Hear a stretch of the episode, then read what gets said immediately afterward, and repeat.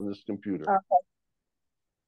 Hello, this is Jesus TV in the Jesus verse, not the metaverse, but we're thankful for the metaverse because we can ride upon its shoulders. Um, so we um, are on the shoulders of giants, these big, tall giants. And um, anyhow, that's how I view it in my world. I've got this little bubble that I create called my Jesus Greg world. I believe that Jesus is creating that thing and it protects me. It makes me comfortable thinking that Jesus is always with me. Um, and I understand if other people don't get it. Oh, Greg lives in his own little world. Eh, it ain't a little world. If anybody comes to my world, like, okay, Greg lives in his big old huge, yeah, it's Jesus is really turning this this um, this uh, what's it called mansion approximation. So you know, most of y'all are going to get a mansion up in heaven. That's awesome. Jesus says, "You want one on earth? Uh, do I?" And he says, You do. And so I'm building this huge, and he's building it. So Jesus is um, building that world. But yes, a sphere. Go ahead, Emily. Um, she's speaking. No, I'm talking to my kids. Sorry. Oh, okay, that's cool. Yeah, I, uh, okay. Um, yeah, so, going.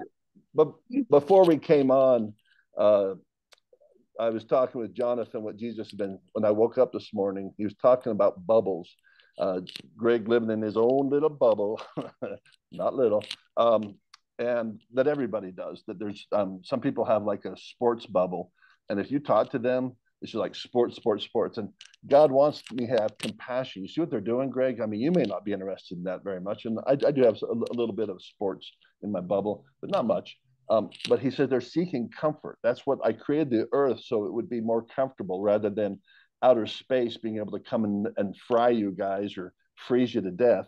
So I created this this sphere, this bubble. You guys all live in a bubble. And then when you get down there on Earth, you're going to find you have these other bubbles. Um, one's called a home bubble. So Emily's got this home and she's continually turning it into this awesome bubble. Um, she's out on her porch today, and that's part of her bubble. Um, and and it's different than the neighbor's bubble. She'd be surprised if they came over and just started eating their their breakfast. They think, uh, this is not your bubble, or what we call land. And so we have these bubbles, um, personal property bubbles, and so forth.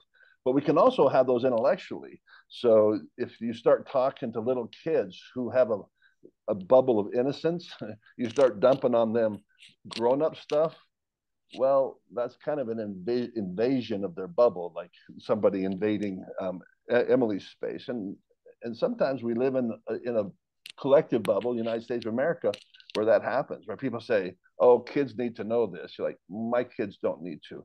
So different people have different bubbles, um, and and sometimes it's a complaint by others.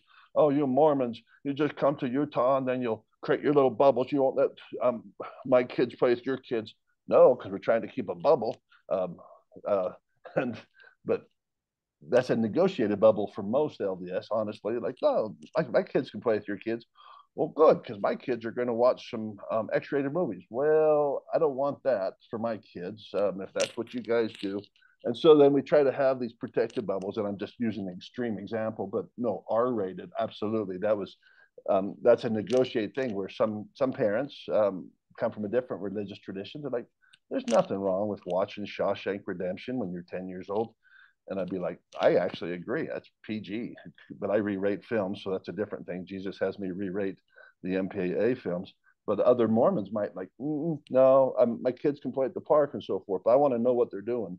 Oh, that person has a, a fastidiousness about their bubble. Oh, I've got to keep them all safe. Got to keep them separated. And there's naturally going to be people who have opinions about that kind of thing. And, and so the, the Utah bubble uh, were like weirdos sometimes because other states are like, oh, lighten up, have some marijuana. Okay, whatever. Geez, it's not going to kill you. You're not going to hell because you have marijuana. And so Utah still got this bubble like no marijuana, no gambling. And then it's kind of funny to people based on, on the bubble. But I'm going to end this little intro I and Jesus, you know, like why is he talking to you about bubbles? Because he's building with me a bubble, a Jesus bubble, and he wants me to respect other people's bubbles that are less Jesusy, that, that they're not always talking of Christ, preaching of Christ, prophesying of Christ. They do more like I used to do. Like, yeah, that's I don't I don't want to hear Jesus classic rock, Greg. I want to hear if I'm going to hear classic rock, I want to hear pure, unadulterated classic rock, and I totally get it, like in their sphere. So, um, I'm going to meet with a guy tomorrow, and he likes Jesus classic rock, so that's what we're going to be focused on. But if I was meeting with some other construction workers and they started playing Sweet Home Alabama, I'm not going to insist. No, it's Sweet Home Jesus. That's the only one I can listen to. I don't do that kind of assistance when I'm out, but, but that's what I do in my world. If you like personally, Greg, when you listen to uh, Alabama, um, I mean, Sweet Home Alabama. I only like the Jesus version. I mean, I like because I like I like both versions. I just like that more. And so, but that's what you can do in your own private bubble. And so my wife um, has accused me. You live in your your little bubble. And she's. I, I told her this morning. That's what Jesus said. He says, "Yeah, tell her she's so right." and that she needs to build her bubble too with me, and she is. Um, um, I, I, could show evidence um, that she is, and she knows that. But sometimes when you're living in a bubble, you're less responsive to other people. So when you like get born again, like you literally died, you sold your soul to Jesus. There's going to be obligations that come with that. Just like if you sold your soul to the devil, you can't just like, oh, I sold my soul to the devil. I don't have to do anything he says. No, no, no. That's not how it works. If you're working with a God, you're going to have obligations, and that's going to be kind of complicated because if you sold your soul to the devil and your wife didn't, she might not like some of the stuff you're doing. And if she sold her soul to the to Jesus, she might get all religiously on you. Oh, I'm going to church. Just letting you know, I'm going to church. Why do we have to talk about church on Sunday? And so these bubbles can can have problems. And so, okay, that's enough. You guys got it. There's well, I just I was going to say, Greg, there's like a weird crackle going on with your audio. Oh. And I don't know if it's like not in right, like it just keeps crackling. Like usually you have very, very clear audio. Okay let me think. How do I do that? Like, so like I can hear every time you move. It's not like a sound. It sounds like the jack's not plugged in tight, or that you have a short in your oh. audio feed. That's okay. what it sounds. You know, like a speaker dying. No, no. Or do you hear that, Jonathan? I just thought he'd want to know. I don't know if this is it, but it is it is your mic on your cord because it may be rubbing against your. It's um, it's not. But let me. Okay. I thought this way. Is it less crackly? Crackly? Am, am I crackling?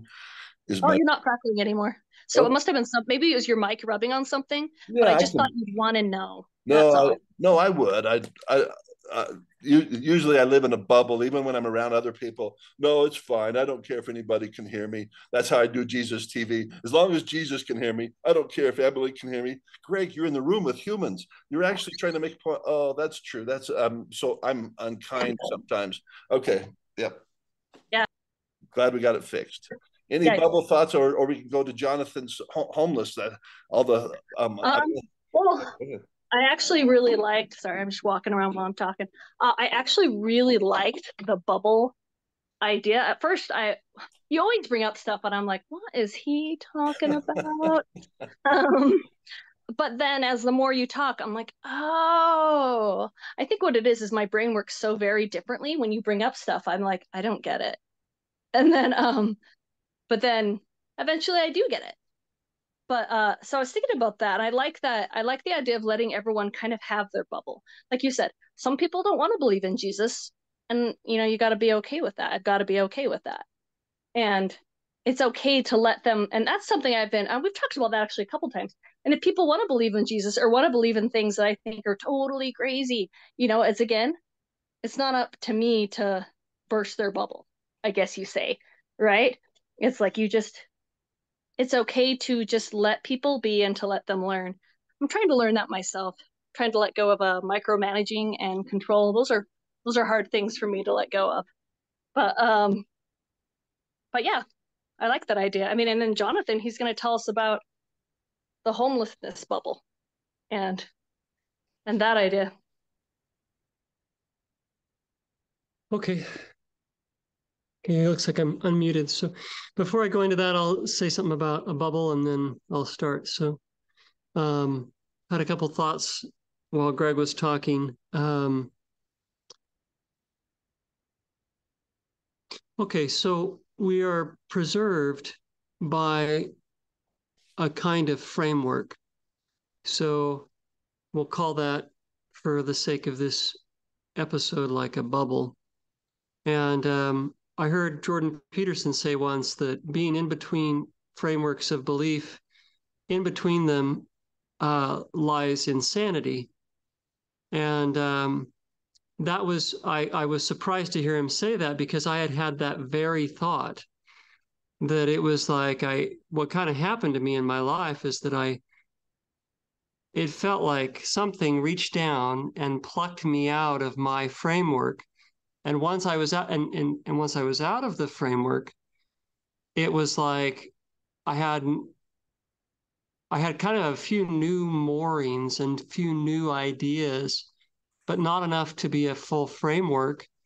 And so here I am hanging in limbo between these two. And and uh, I remember what Jordan said was that that's why most people, when they lose a framework of belief, scramble to find another one as quickly as they can because in between, you're really in kind of a place of insanity because you can't you base your decisions you create a life okay? So like like you you create a life based upon that framework or you could as greg's calling it like based upon the bubble that you had so like for example if i have the bubble that says that it's all up to me i had a good friend who said when he was five years old he went to kindergarten for the first time the first day.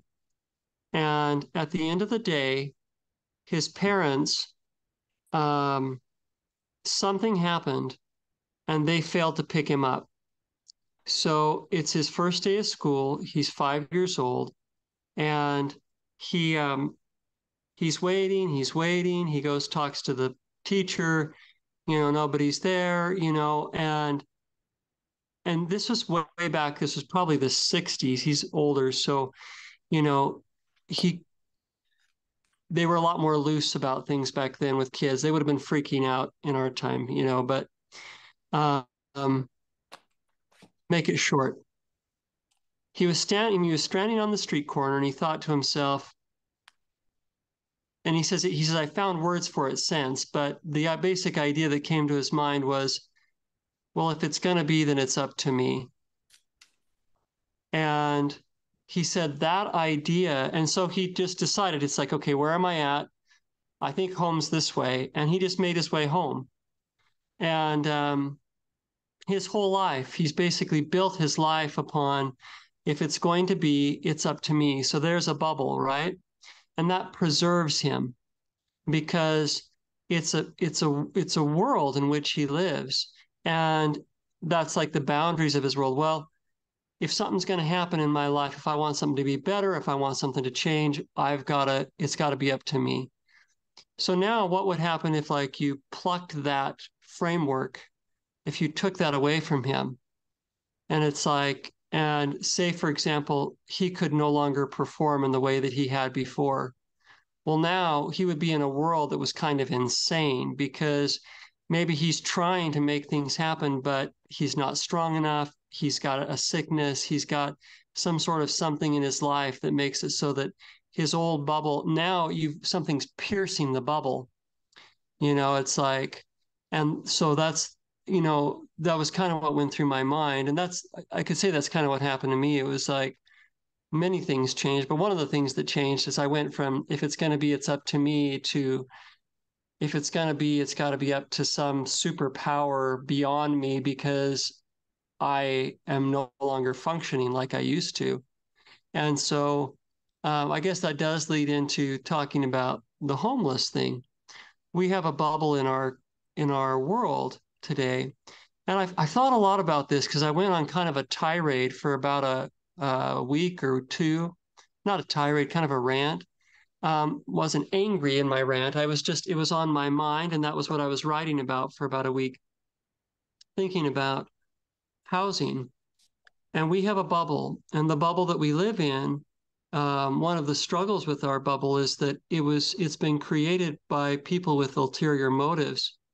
Something I haven't thought about a lot in my life. My my dad talked about it when I was a kid. He talked about the I was kind of spoon fed conspiracy theories.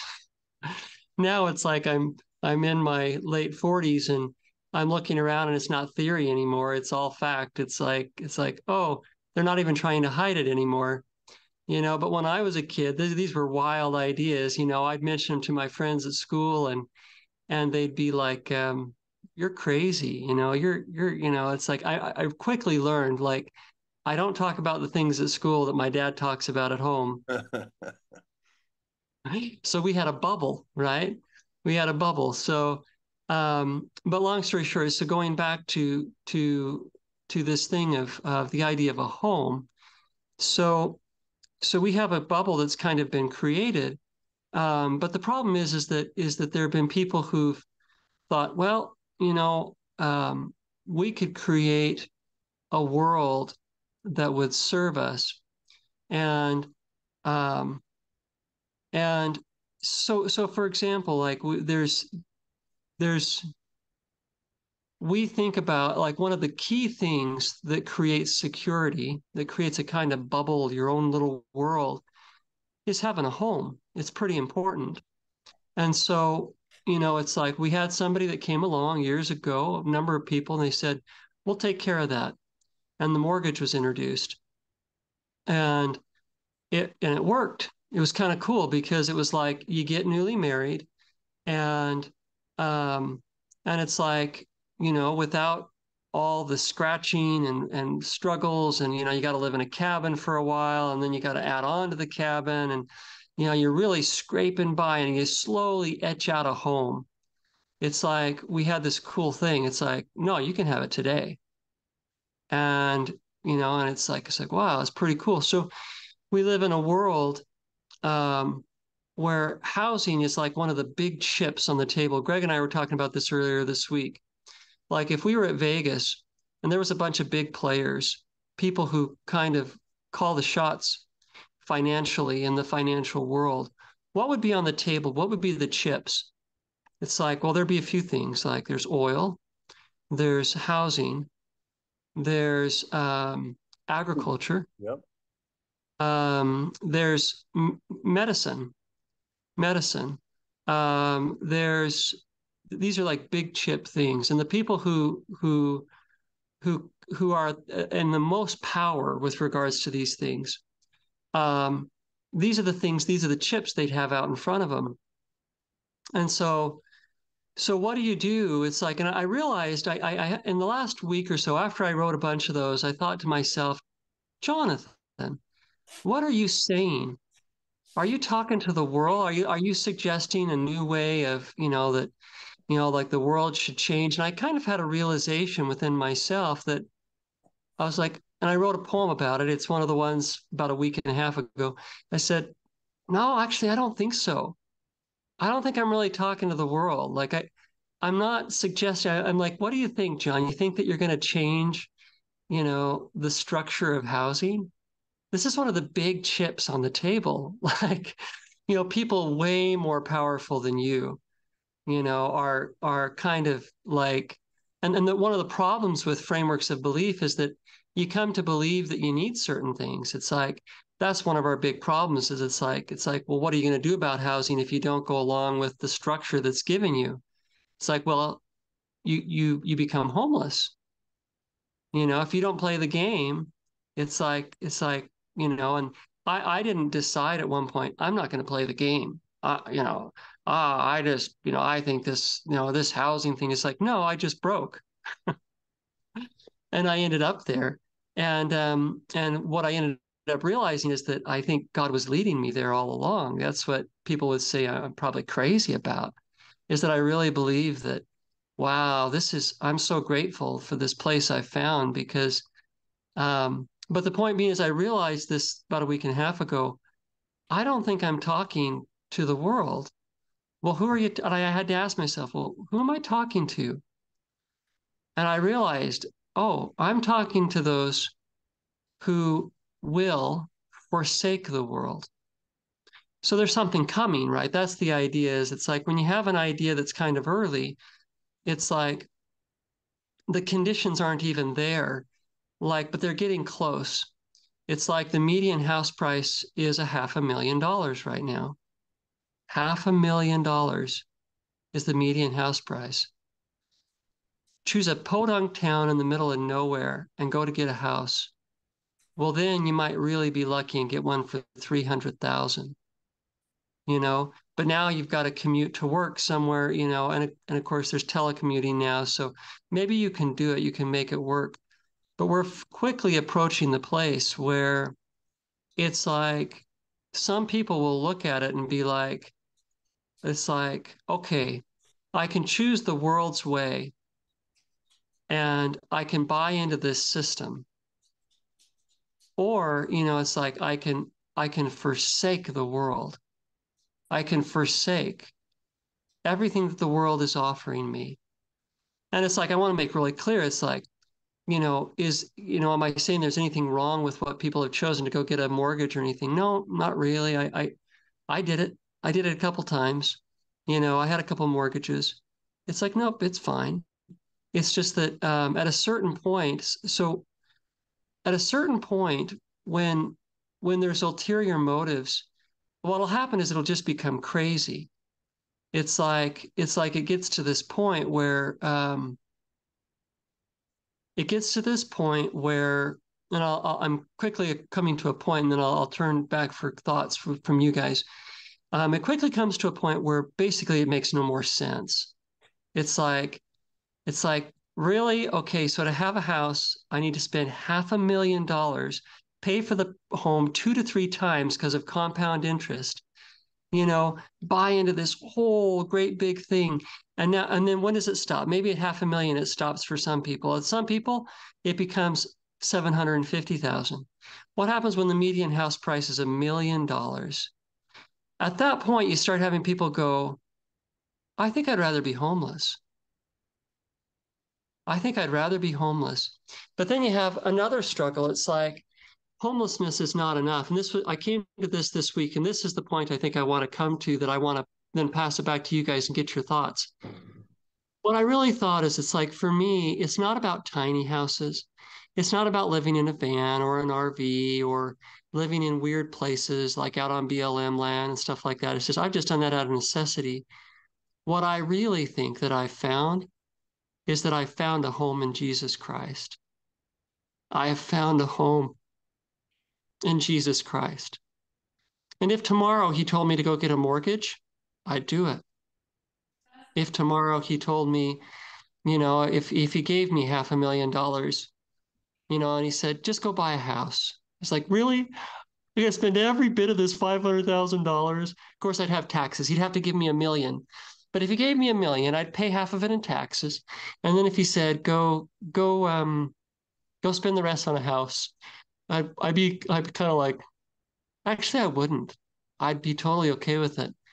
And I kind of wonder if that's that's a better place for this whole conversation to go. And it maybe that's where we all need to be pointing. And it's like, maybe someone listening, they, you know, they're an Allah person or whatever. It's like, well, God will bring that all together in time. But, but for me, I have a home in Jesus Christ, and it doesn't matter for me if it's a concentration camp. It doesn't matter if my last room is a gas chamber. It's like, because I will go where He tells me to go. Because I believe, like Greg does, that He's talking to me, and like Emily does, that He's talking to me. And I hear him wrong sometimes. I don't always get it right, but I love him with all my heart, with all my soul. And once you find that, it doesn't matter whether it's a tarp out under a tree, because it's enough. You have a home. And I'll turn it back to your guys' thoughts. So.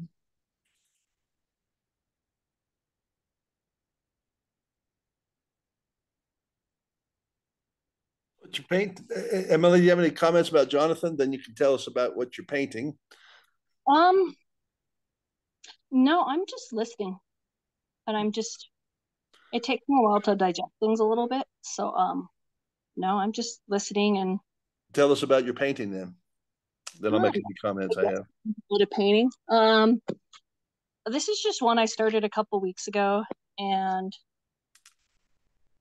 I'm just um, yeah, I'm just sanding it. I'm trying to get I'm trying to get some more interesting things in my artwork. So I have move my phone. Hold on. I, I, don't, I cannot find any of my phone holders, as you can tell. Um, so this is a little head that I 3D printed to help me get some like light and shadows. So I don't make it look exactly like that, but I'm just trying to get some like different angles and different lights and shadows. So right now I'm just adjusting the light and shadow on here. And it's still very much my thing, but I'm just clarifying it a little and I'm just lightening. Well, it's kind of like um, one of the things, I don't remember exactly what it was, but John, Jonathan was talking earlier and I was just, you know, we just kind of have to scrub away um, to find Jesus. And sometimes, you know, finding that home in Jesus is just I don't I don't know how I'm trying to phrase this. I don't I can't think of the right words right now. Anyways, the whole thought is I'm removing things to find Jesus. Is what I've been doing is sanding and then I'm going to start adding more things. So it's kind of like I go back and forth between messes trying to find a form. Um, and I think that can really relate to religious like oh yeah, like Jonathan was talking earlier like where you lose your framework and you don't know you don't know where you belong. And and that's kind of I think that's kind of the state of this painting right now and the state of my mind and, and me is just you know i lose a framework and i'm trying to figure out where i belong what i want to do you know what should it look like do i do i make jesus what everyone says jesus should look like you know or am i painting like my jesus you know and so there there's that whole idea too you know um does jesus have to be what everyone thinks he has to be you know and so i just want to keep listening though to the whole this whole concept i'm just listening yeah okay yeah so, um, I think if I have any comments, what you're talking about, Jonathan. Um, yeah, I. That's where Jesus has taken me. Is um, the uh, pillow song, song I sing every morning. The last verse is Jesus, our only joy, be thou, as thou our prize will be. Jesus, be thou our glory now and through eternity. And so, um, what I've been doing since 2015 would be called um, going all in or going deeper. I call it getting more Jesus. That's what Jesus calls it as well. And um, it's a process, kind of like what Emily's talking about, of repentance and addition. So um, Jesus has emphasized that in my life that a lot of what you'll be doing, Greg, is just removing stuff from your life. So there's certain things that you do and I will prompt you to stop doing them. And then, of course, I won't. And then he'll prompt me again and again, and then he'll um, he'll start making me realize that I'm carrying a weight um, that I don't need to carry, and then realize that, and then I'll have to cry out because I, I don't know how to lose this. I don't know how to get rid of this, Jesus. And that's where He wants me. Um, and uh, what I now understand more deeply uh, is would be the resolve between um, uh, this works and faith uh, that um, sometimes people. I, I, served a mission in Oklahoma, and so there's some um, Christians who view Mormons as being very works oriented. That like we we work our way to heaven, and we don't have a real appreciation of God's grace, and, and that would be generally true uh, the, the pendulum swinging now, and doctrinally is not true, but but um, culturally, yeah, that that that would be true. I'd say, yeah, that's true. That we we have had a heavy emphasis on works. You need to do this, then this. If you're, um, you know, if you love Jesus, you'll keep His commandments. And then the um, evangelicals, we um, and and other Protestants, we might misjudge them. and Think, all they they they just think that all you have to do is just say, "I believe in Jesus." Now we're done. Now I can do whatever I want to do, um, and that's a misread of them as well. Their doctrine, although although there are amongst them, uh, this was true even more when I was on my mission back in the '80s, where that was their strong emphasis. They're just trying to appreciate how unseemingly gracious God is, which He is. Just like He has way more grace than we would as um, mortal gods um, and so, how do you resolve the two of those? Um, and my wife and I were talking about that this morning, and I said, um, Jesus has me resolve that. I think if I had a conversation where you had both LDS and Christians trying to understand one another, I'd say, I think this is the thing. Um, all of us in this room understand that his commandments are too high, that we're all going to fail um, in keeping his commandments. So we can't work our way to heaven uh, that because um, he's already set the the bar so high. Like you've got to um, do these things that are just impossible for humans to do, and both both groups would understand that's true. Um, and but both groups would also understand that what your requirement is is to try. So um, everyone is to try. And Jesus tells me, try your broken best, Greg. That's what he requires. He, he, he doesn't say, keep my commandments in that sense. He's a, he, to me, you know, he's, he's explained what that means. As a mortal, I expect you to try and try and try and try. Um, meaning, don't really worry about the, the accomplishment. Uh, accomplishments come through trying but you'll need my grace because um, I only got 20 years left. I'm not, I can't keep all those commandments. I can't adjust who I am that fast. God can if he wants to turn me into a God or something. Yeah, go ahead, God. But he doesn't want to, nor other mortals. He's okay with us dying with things that we're working on, trying to become a better Christian, and uh, and we're not there. And and so you just die like that. But what, what he wants us to do is die trying, um, to make promises to him and then die trying. Um, so when when you die trying, you'll that that same spirit that you're possessed by, well, I'm going to try to be a better person. I'm going to try to talk nicer, try to be a little kinder, try to keep these dirty thoughts out of my head that's all he requires. And that's where i think the resolve would be. If i had that group if there's any hope of resolve between that you guys are all about works. You guys are all about grace. It's like what if it was res- resolved and we all just try? And that would be the best resolve i know. Um, uh, or at least i believe because that is um, for me. Because otherwise um, honestly uh, if jesus required me to um, if it was all about works like oh i'm sorry i can't worship you. Why? Because if you're going to micromanage me like this i can't i just can't do it. And jesus says i know. And i'm not going to greg. So he's so kind so forgiving. He's like the best boss. Um, does he still require stuff of you? Uh-huh. What does he require of you? That i try.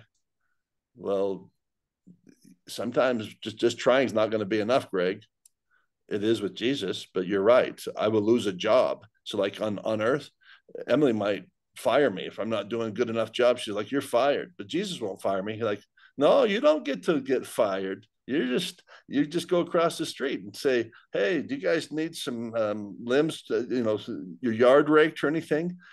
Because he's like, I, I don't. It's, it's not all about Emily. It's about you trying to do your best. And so that is a good spirit. That's one I I can worship a God like that. You just require me to try. What if I'm tired? Well, then just try slow. and so that's what he requires. I'll when I wake up um, from my Jesus nap, I feel like just staying another two hours or three hours or waiting through the whole night. But that's not what he calls me to. He says, "Go slow, Greg."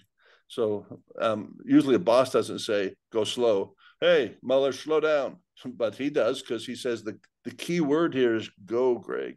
So I go, and next thing you know, I'm doing work that a 20 year old finds hard to do because I did go, and your body starts waking up and you start moving. And so that's that's a more hopeful place to be. And so that's the bubble that I'm trying to create around myself is a bubble where I believe Jesus operates differently than the world, that the world will run soon out of patience with me. Jesus won't, as long as I'm trying. and then if I stop trying, that's that's fine too, because then all he'll do is bless me with some beautiful tribulation. Uh, oh, don't get up, Greg. Yeah, stay in bed. Let's see how that works. See how that goes with your family. Are we going to eat today, Daddy? No. Why?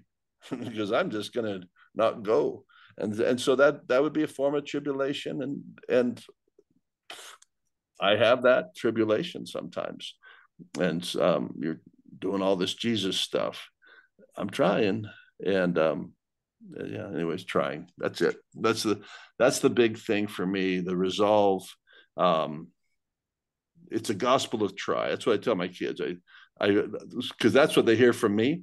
I never heard that at church, but I know it was underlying that. No, you just got to try. Just try.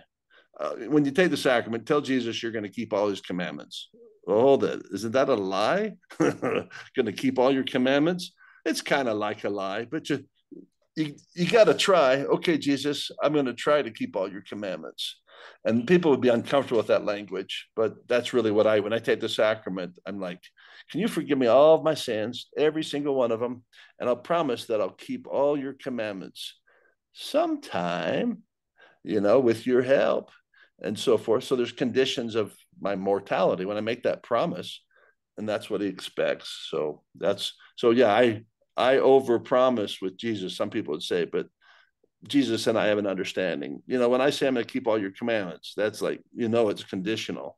If you help me, if you possess me enough. Um, but he says, no, just try. You come take the sacrament again. I'll wash your sins all the way. Be like telling your mom, I promise I'll keep my clothes clean. You know, you're a, a, a six year old running out to play with your friends. No, I promise I won't. I'm, I'm not going to play in the mud. Um, but every time that six year old comes back, just messy, and the mama says, well, that's fine. We can clean that up. Next time. Now you're going to keep your clothes clean? Yes, I am. And the mama is happy because that kid, she looks outside, there's a mud puddle, about ready to jump in it, and like, oh, no, I'm going to go around that. So Jesus is happy when I like, oh, I, I want to jump in that mud puddle. I want to go roll around in that sin. Like, mm, okay, I'm just going to put a little bit on me. There we go. Jesus is happy. He he tried.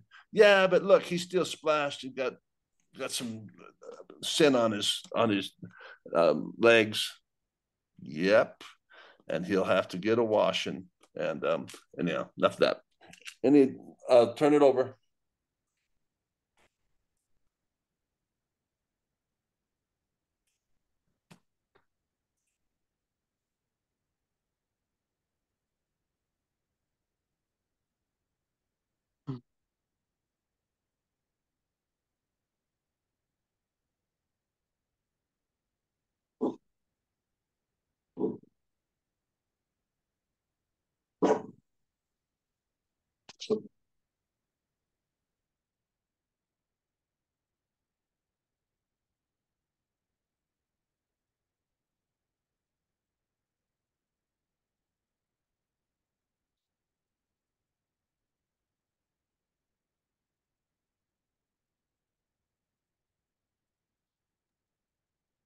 Jonathan, I'm waiting for you to finish your story.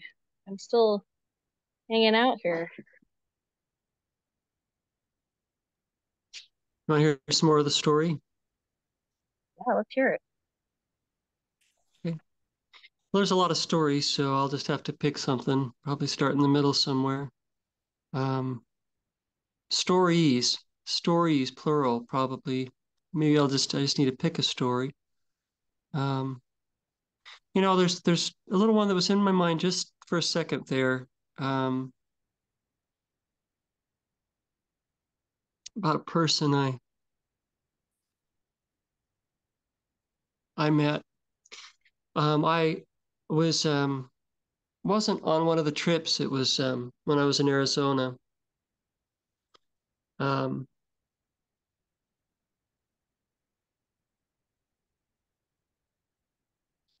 I was driving down the road one day, and um, I was headed. I worked in a town called Parker, Arizona, and um, I lived in Quartzsite, Arizona, which is about 40 minutes south of Parker. But I had a company vehicle that I drove back and forth to work. I worked for worked for a mortuary, and uh, I uh, I often um, sometimes you'd see people. There's a lot of homeless people down there, especially during the winter. And um, sometimes you'd see them walking that road back and forth to Parker, which is really weird because it's just desert, right? It's just the Arizona desert. So it's like and you don't quite know because there's encampments along the road and stuff. You don't know how far they're walking. Some of them will be hitchhiking, but I kind of just would not think about them because I was always driving the company vehicle, and um, so I couldn't didn't feel comfortable picking them up in the company vehicle to give them a ride. Um, but one day I was um, I was driving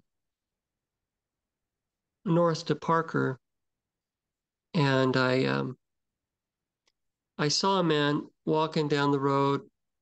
Uh, one of these homeless people, obviously really disheveled, dirty, kind of ragged clothes, um, shoes kind of falling off his feet almost, and um,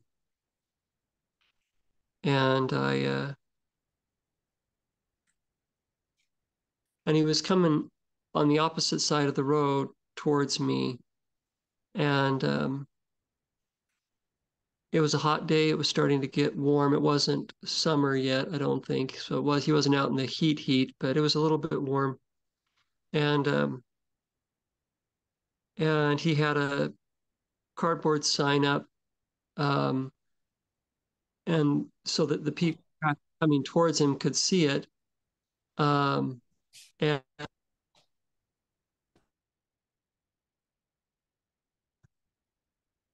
Um, just a second. I just got to respond to text. Just give me a second.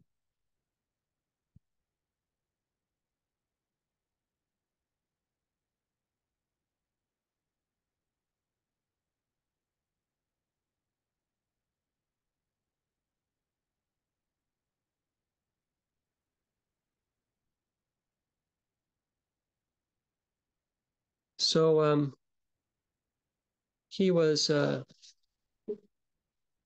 he was headed down the road. I may have to respond to another text in a second. And he had a sign, and it had one word. It said water. And um, and it just like pierced my heart um, because he wasn't asking for money. He wasn't asking for. He was just traveling this long stretch from Parker to Quartzsite, and um, I figured he probably had a few of these signs so he could ask for what he needed along the way. Um, but he, um, not sure if you can see me now. Um, just a second. I got to respond to a text. So, anyways, he, um,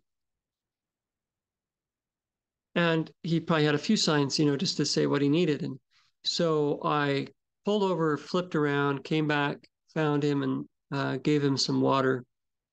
And um, and I got talking to him and asking him, so where so where are you going? And I think what he said, if I remember right, yeah, I remember. He said, I'm going to Phoenix. And I thought to myself, oh my gosh, you're walking to Phoenix. So Phoenix is another two hours past Quartzsite. So he's still, you know, 100 and 200 miles um, from his destination. And I asked him, well, where are you coming from? And he said, um, I can't remember where he said, but it was, um, he had, he had, the last leg of his journey had been from, uh, from Las Vegas. And before that, um, he told me where he was from, but it was somewhere somewhere back east, and he he he'd walked like from back east, and um, and he had this little like suitcase that you know with the wheels on it that you kind of pull behind you, if I remember right. And so he's like pulling this thing behind him on the side of the road, and um, he was one of these people that obviously it, it appeared had some mental health problems um, and I sat, I just talked to him for a while, and and I'm talking to him, and his his face is like all blistered, and he's got like I'm looking at his shoes, and he's got um, he's got uh, these shoes that are almost like fallen off of his feet, and um, and I talked to him for a while, and um,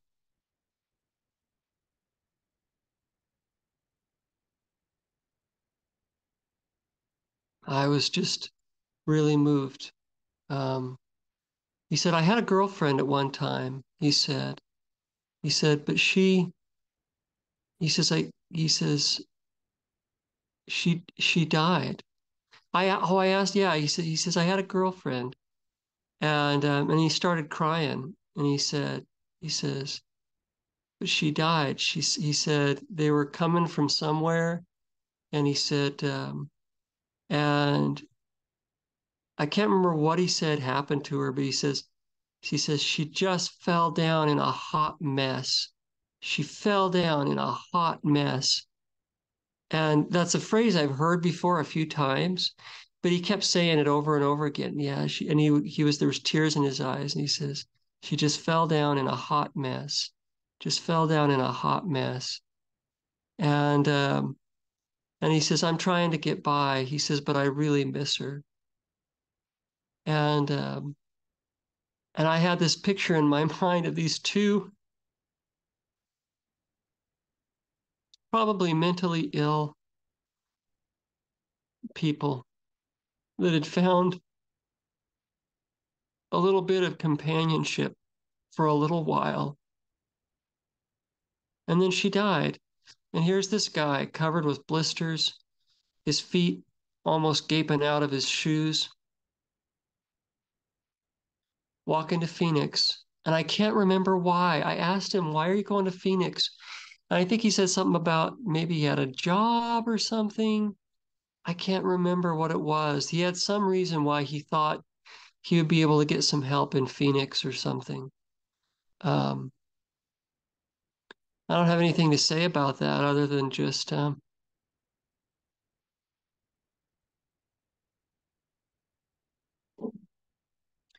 And I think this is why I think about housing sometimes. It's like, it's like, what would it take?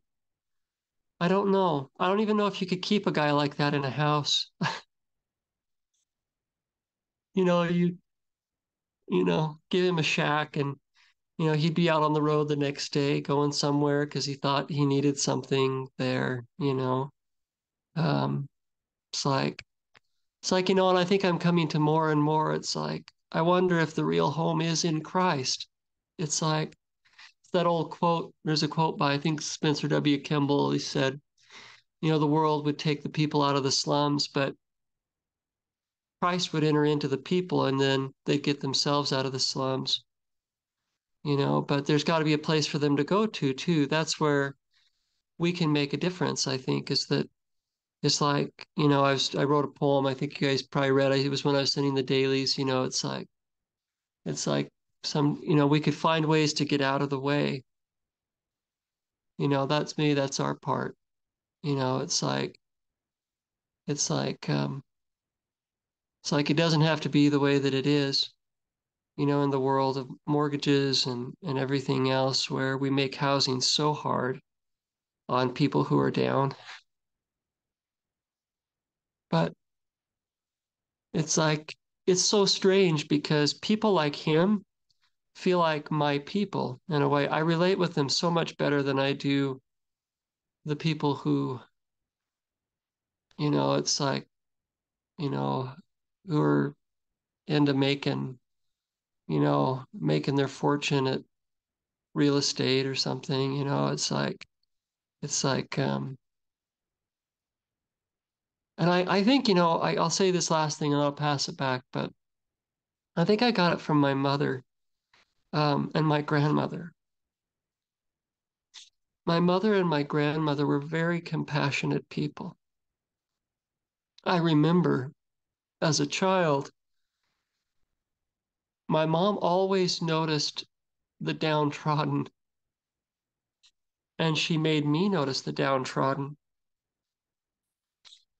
My dad used to say that she was always helping an underdog, but I remember her pointing, like seeing somebody on the street who um, was maybe was in a wheelchair or something, and she'd point to them, or she would, wouldn't point, but she would you know, she would say something to me always of like, like, you know, it's like, oh, look at that, Jonathan.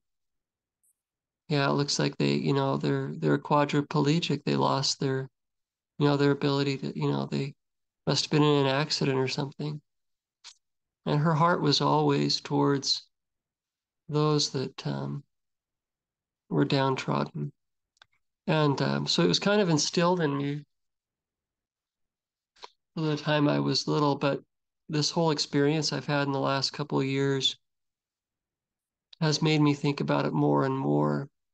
Um, and if I if I could give anything to anybody who's in that position, I think what I would give is Jesus Christ. I think that's what I would give. It's like he he is our home, you know. It's like, and I don't even know. It's like, what would Christ do about somebody like that guy? I don't know. All I know is that I can't figure it out, but I, I have the feeling that if we could get, like Greg's always talking about getting more Jesus, I think if we could get more Jesus, all of us, we'd find a way. And I think it would probably come from the wealthy coming low and to the helping of the of the poor. It would be like a leveling. That's what Joseph said many times, was that that was the means by which God was going to exalt the poor was that by abasing the rich but not in any sort of totalitarian way. It's like I think he enters our hearts and then he prompts us to be in specific places at specific times to help specific people. It's not a program.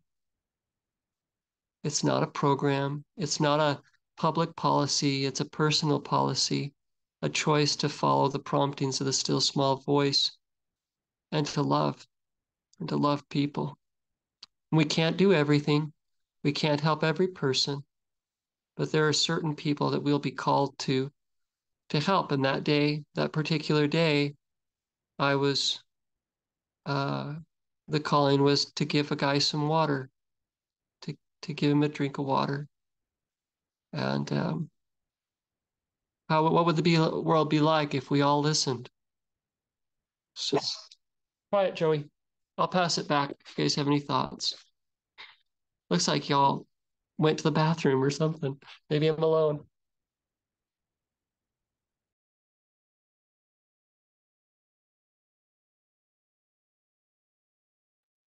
You're not alone. I'm definitely here. I just my other my other screen doesn't record well. Um, yeah, thanks for sharing that. I uh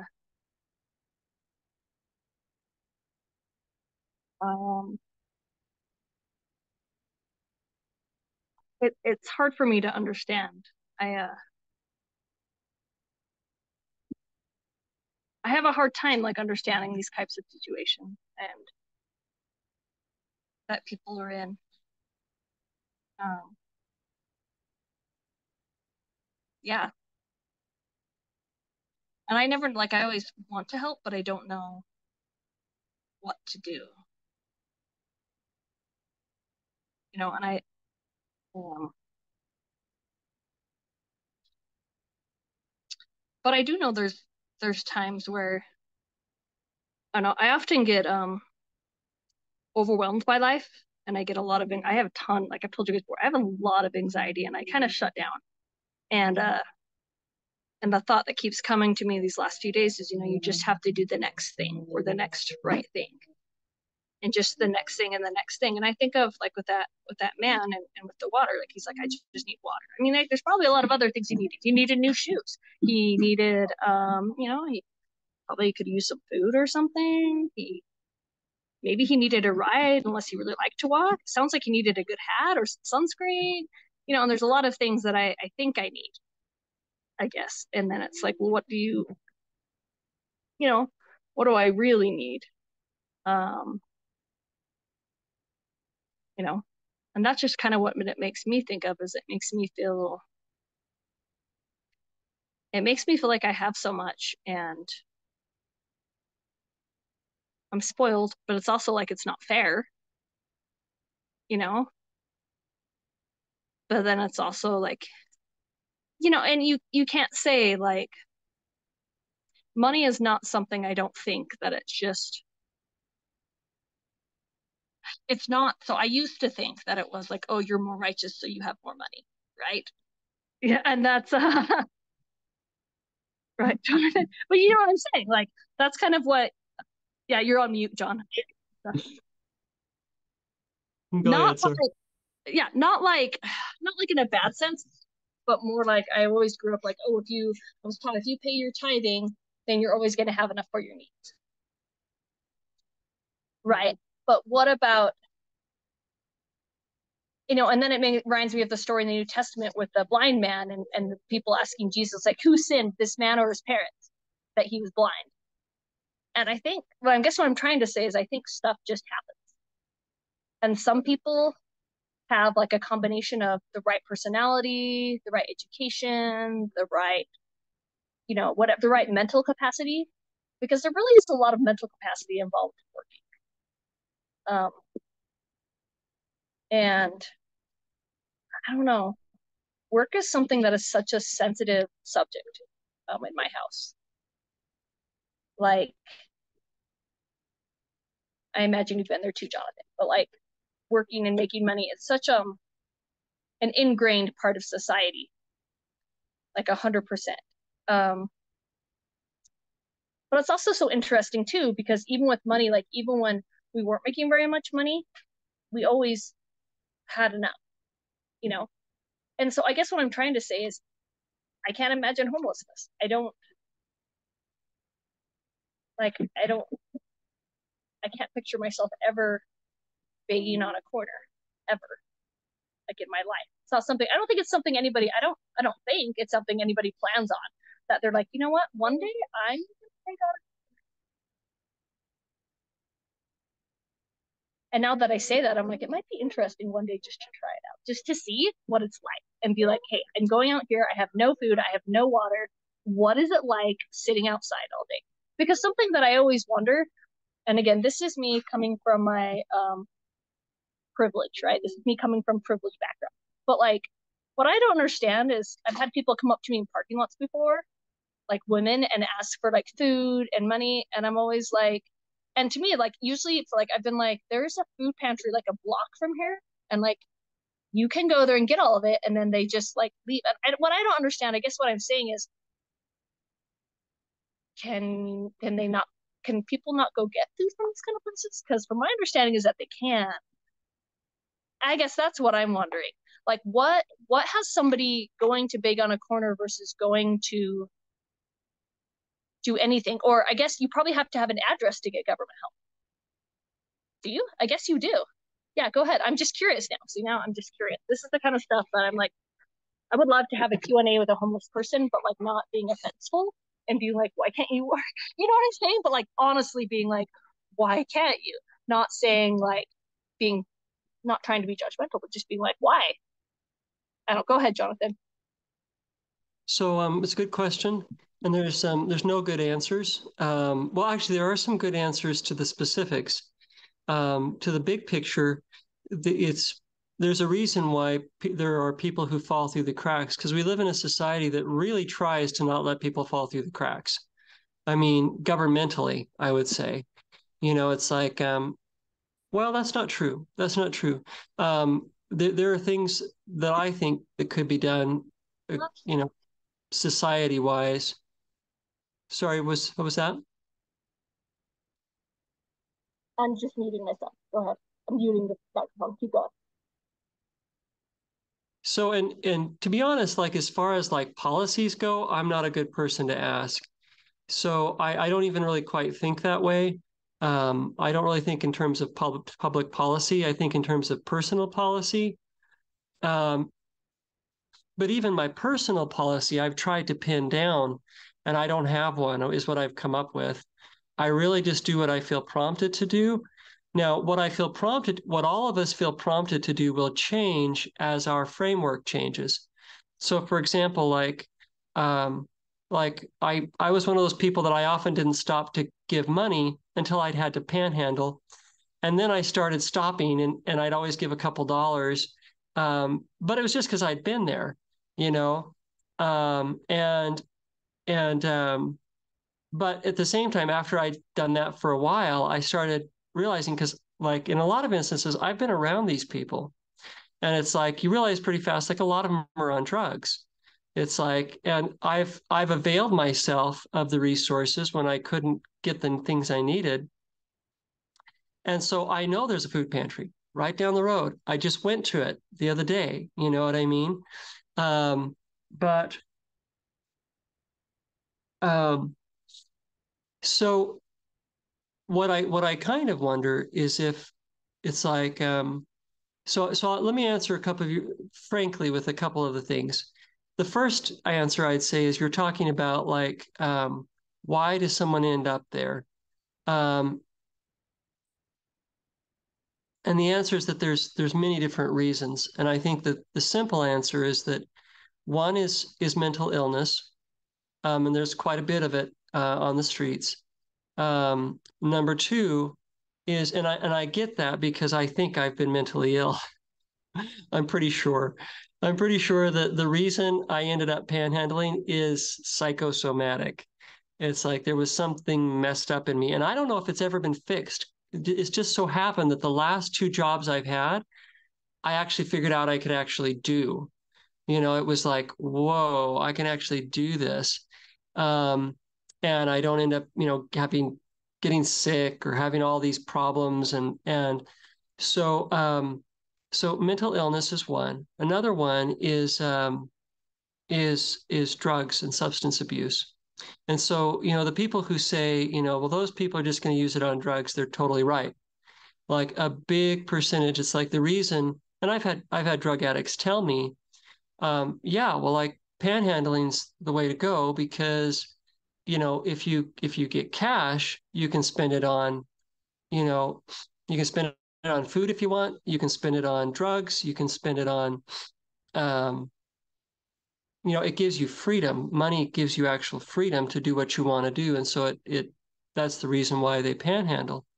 Um, and so the end of all that is that it's like it leads you to a place where there's not a really good answer. And I that's why I kind of wonder if maybe I went through this for a future time because it's like the time is coming, the time will come sooner or later where it's not going to be the drug addict on the corner. It's going to be your neighbor. It's like, and that I'm not saying that, you know, Greg thinks 2024. I don't know. It, I, I'm hoping it's a lot further than that. That's what I hope. But like the truth is, is that all civilizations fall. It is the rule what comes up goes down. You know, all economies fail. All economies fail. Doesn't matter whether it's the next five years or the next 50 years. It's like there are economic downfalls. Um, and much of it comes because of greed. We look at the last one, 2008, the recession. It was because people were doing, you know, colluding to you know there's they made movies about it and they're kind of interesting. Um, but uh, the time will come and so maybe my message is for then but um, but there's there's something else and that is that it's like i don't know how to put this but it's like there's something deeper and that's that, that's the problem is that it's like it's like it's the whole way that we think about everything we think about everything in terms of money. Like if I own a farm, what's it about? Well, there's a good chance it's not about food. Now, there's a lot of like organic farmers now who like they really want to see the planet be better, right? So like I'm going to be a farmer because I want to make a difference for the planet. Or then there's a few people who'll who'll grow food because um, because they they want to feed people, but um,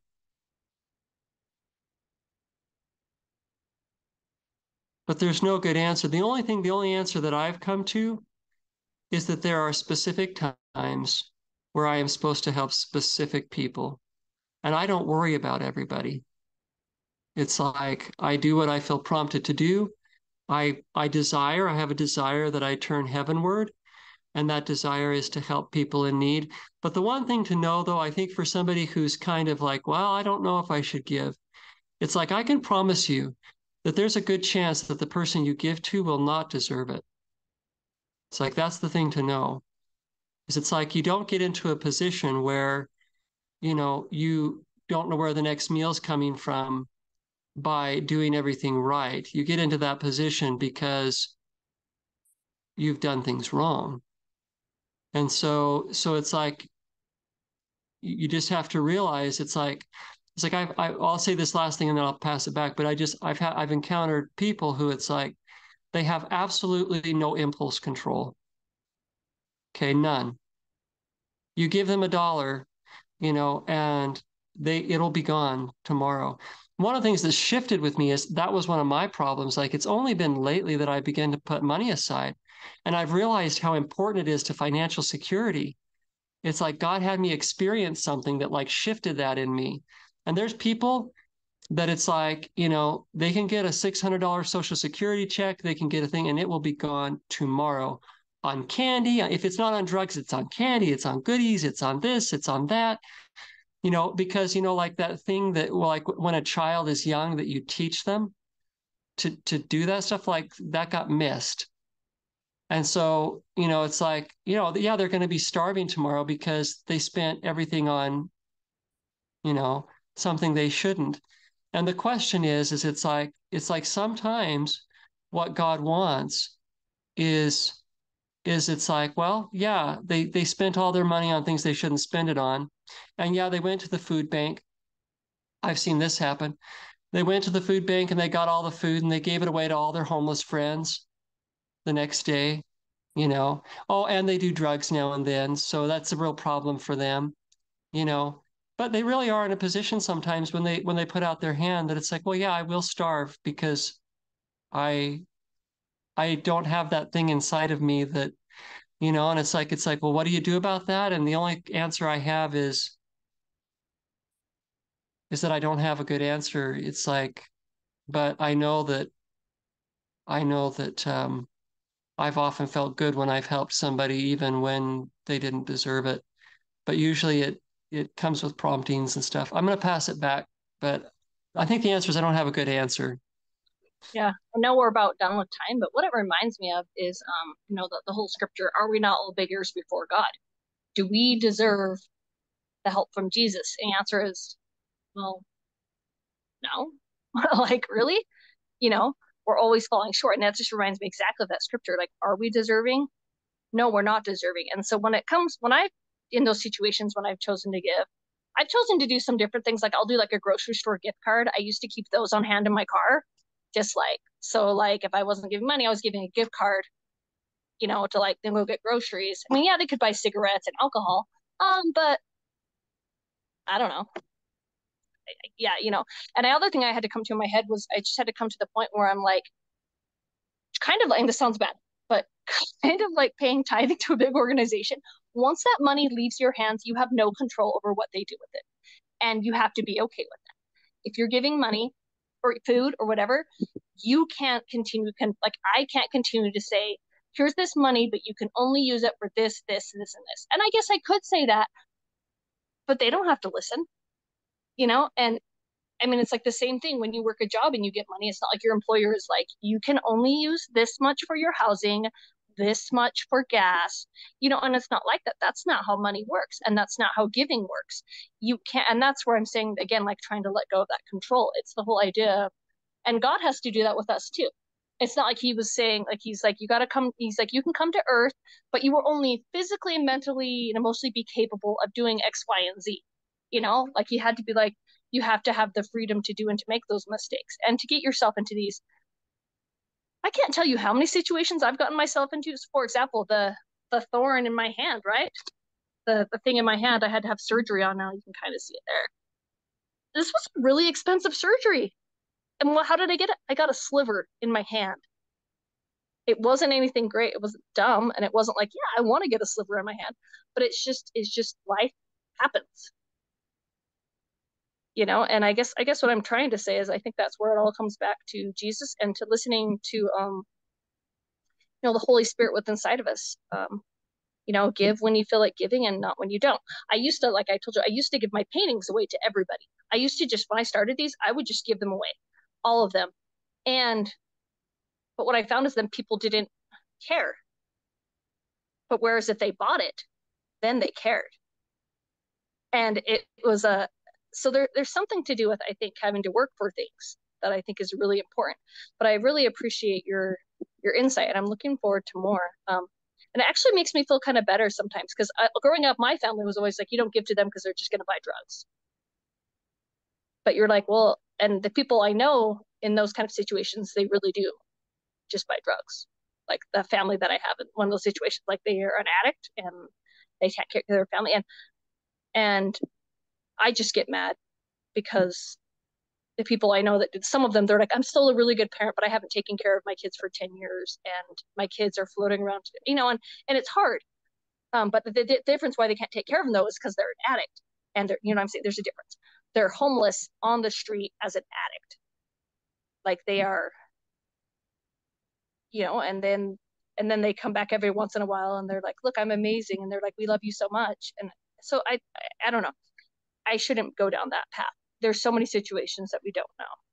And I know we're all from different backgrounds and we don't, there's always more to the story. And yeah, I think that's it. There's always more to the story. Yeah, go ahead, Jonathan.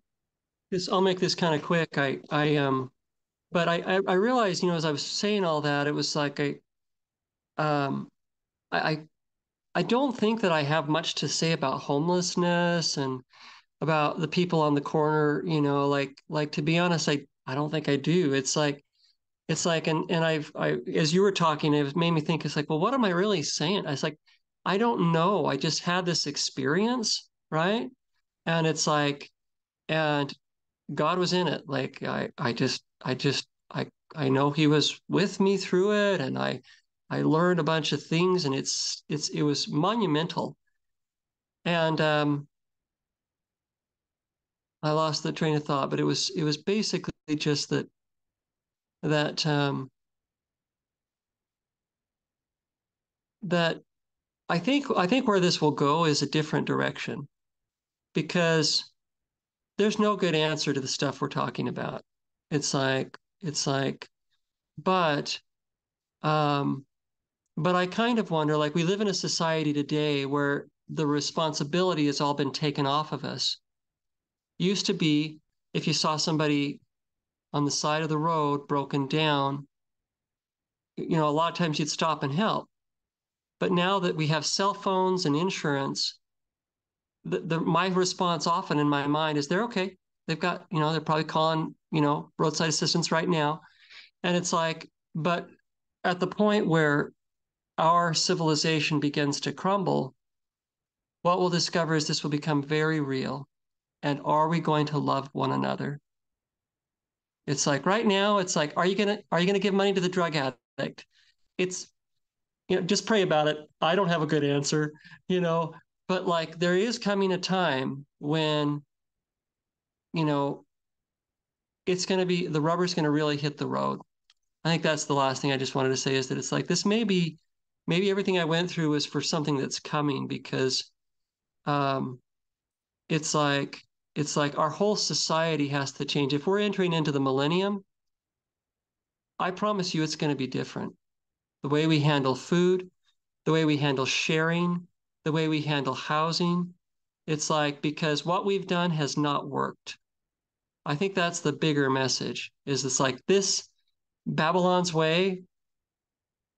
We're going to find out real soon that this was like like it didn't work Anyways, I'll I'll leave that my closing thought for the day. I don't know. I think Greg might have left us, but